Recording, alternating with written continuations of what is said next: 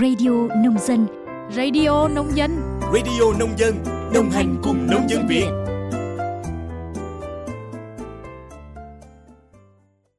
Chào mừng quý vị và các bạn đã đến với Radio Nông Dân chuyên mục Ký ức làng. Thưa quý vị và các bạn, trong số Ký ức làng ngày hôm nay, mời quý vị và các bạn đến với câu chuyện Ra riêng đi cấy của tác giả Trịnh Kỳ An qua giọng đọc Minh Yến.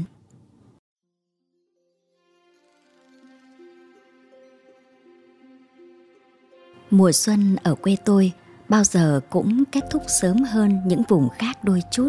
Cũng bởi một lý do đơn giản là ra Tết, người nông dân đã bắt đầu xuống ruộng, cày cấy để bắt đầu một vụ mùa mới. Chắc cũng vì lẽ đó nên thay vì quay trở về Hà Nội sớm để bắt tay vào công việc, tôi lại cố tình nấn ná ở quê để phụ giúp bố mẹ việc cày cấy đầu xuân. Không dưng lại sực nhớ đến những ngày đầu xuân đã xa của tuổi thơ. Đứa trẻ là tôi khi ấy lại được theo bố mẹ ra đồng cấy phụ chiêm. Những năm 80 của thập niên trước, việc làm nông ở quê tôi đa phần đều rất thô sơ, không có nhiều trang thiết bị hoặc các loại máy cày máy cấy như bây giờ. Bà con nông dân càng phải chăm chỉ hơn. Những cái Tết cũng vì lẽ đó trở nên vội vã để kịp cho mùa vụ. Điển hình như ở nhà tôi, chỉ cần đến hết mùng 3 Tết, đến ngày mùng 4 là chị em tôi phải nói lời tạm biệt với mùa xuân để tranh thủ mấy ngày còn lại nghỉ học theo mẹ ra đồng cấy lúa. Dẫu cực khổ là thế, nhưng bọn trẻ con chúng tôi rất thích vì cảm giác được hòa chung không khí sôi nổi của làng quê khi người người, nhà nhà nô nức dắt châu bò xuống ruộng cày bừa gồng gánh phân do có cảm tưởng muôn nẻo đường làng khi ấy đều rộn ràng tiếng bước chân thậm thịch. Tiếng cười đùa vui tươi hòa cùng âm thanh réo rắt của bản nhạc xuân được phát ra từ những chiếc loa treo trên cột điện nghe náo nức vô kể. Tôi thường thức giấc giữa lưng chừng giấc mơ sau tiếng gọi khẽ khàng của mẹ.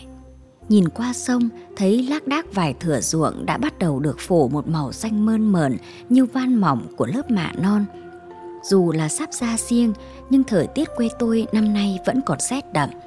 Cái rét dai dẳng theo những cơn gió tràn vào nhà khiến ai nấy đều phải co do. Có hôm trời hừng nắng vào gần trưa nhưng càng chiều đến thì càng tái tê rét. Bên cạnh đó, do hoàn cảnh khó khăn khiến việc mặc ấm cũng trở nên xa xỉ. Đôi khi một người phải mặc 5-6 lớp áo mà đa phần là các loại áo khi ấy đều được may từ vải, chứ chẳng hề có áo phao, áo dạ xa xỉ như bây giờ. Bọn trẻ con chúng tôi khi ấy vẫn quen với việc mặc áo sách áo vá ở bên trong, sau đó sử dụng áo lành lận mặc bên ngoài. Mãi cho đến tận bây giờ, tôi vẫn không thể quen được cái áo chun để tránh rét thủa ấy.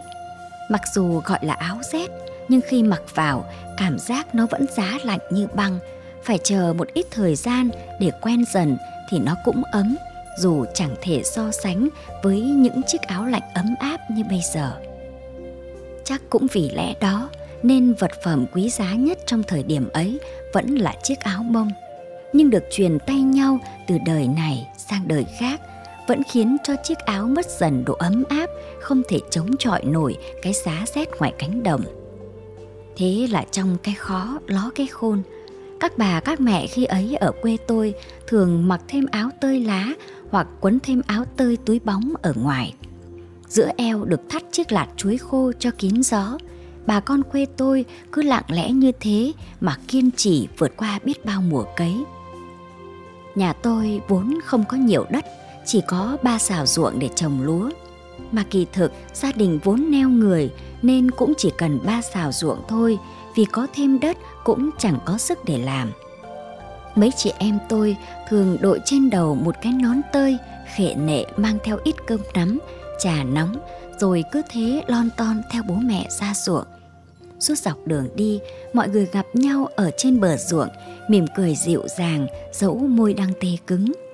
Bao giờ cũng thế, khi đi cạnh những bờ ruộng, ánh mắt tôi dừng lại rất lâu vào những bóng lưng cần mẫn cùng biết bao đôi tay bất chấp thời tiết giá lạnh đang thoăn thoắt cắm từng khóm mạ xuống lớp bùn còn sủi lên đám bọt vàng khé của ruộng mới bừa.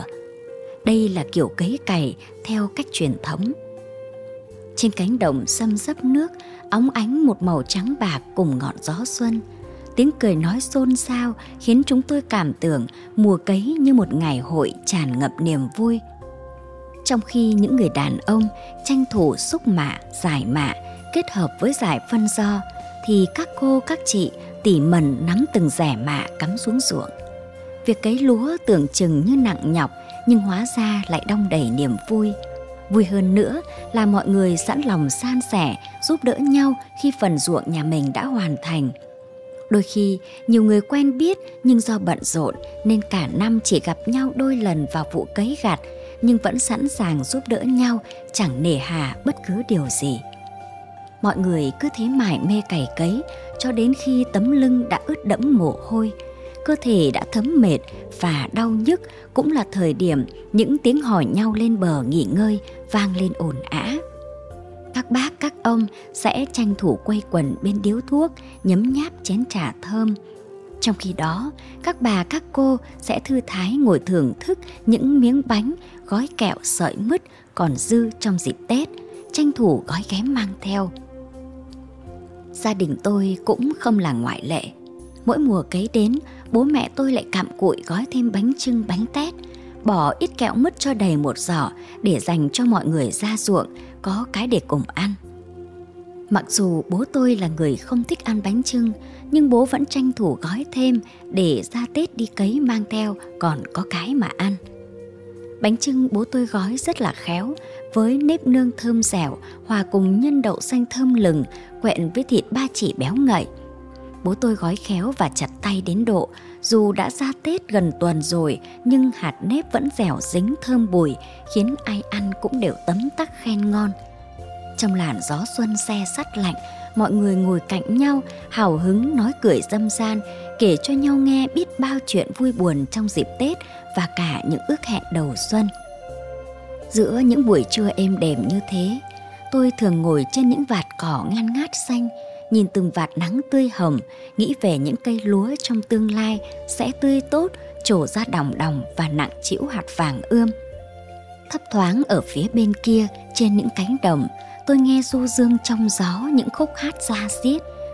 Một khúc hát trèo, một câu ca quan họ hay một câu kiều làm cho không khí xuân càng dâng tràn, càng náo nức, tiếng hát véo von như hối thúc lòng người mau chóng hoàn thành công việc để còn đi dự hội làng. Những dịp lễ hội thật vui tươi với biết bao ca khúc giao duyên trong mưa xuân lất phất bay và hoa gạo nở đỏ tươi một vùng trời. Để rồi khi kỳ nghỉ Tết đi qua, bản thân phải trở lại thành phố, tiếp tục nhịp sống tất bật. Nhưng trong ba lô bao giờ cũng mang theo ít cân gạo mẹ để dành từ những vụ trước – thi thoảng, bưng bát cơm dẻo, lại nao nao nhớ bố mẹ, mong ngóng những ngày tháng vất vả, gieo mạ non đầu xuân. Mùa xuân gieo vào cánh đồng làng tôi, biết bao hy vọng vào một vụ mùa xanh tốt.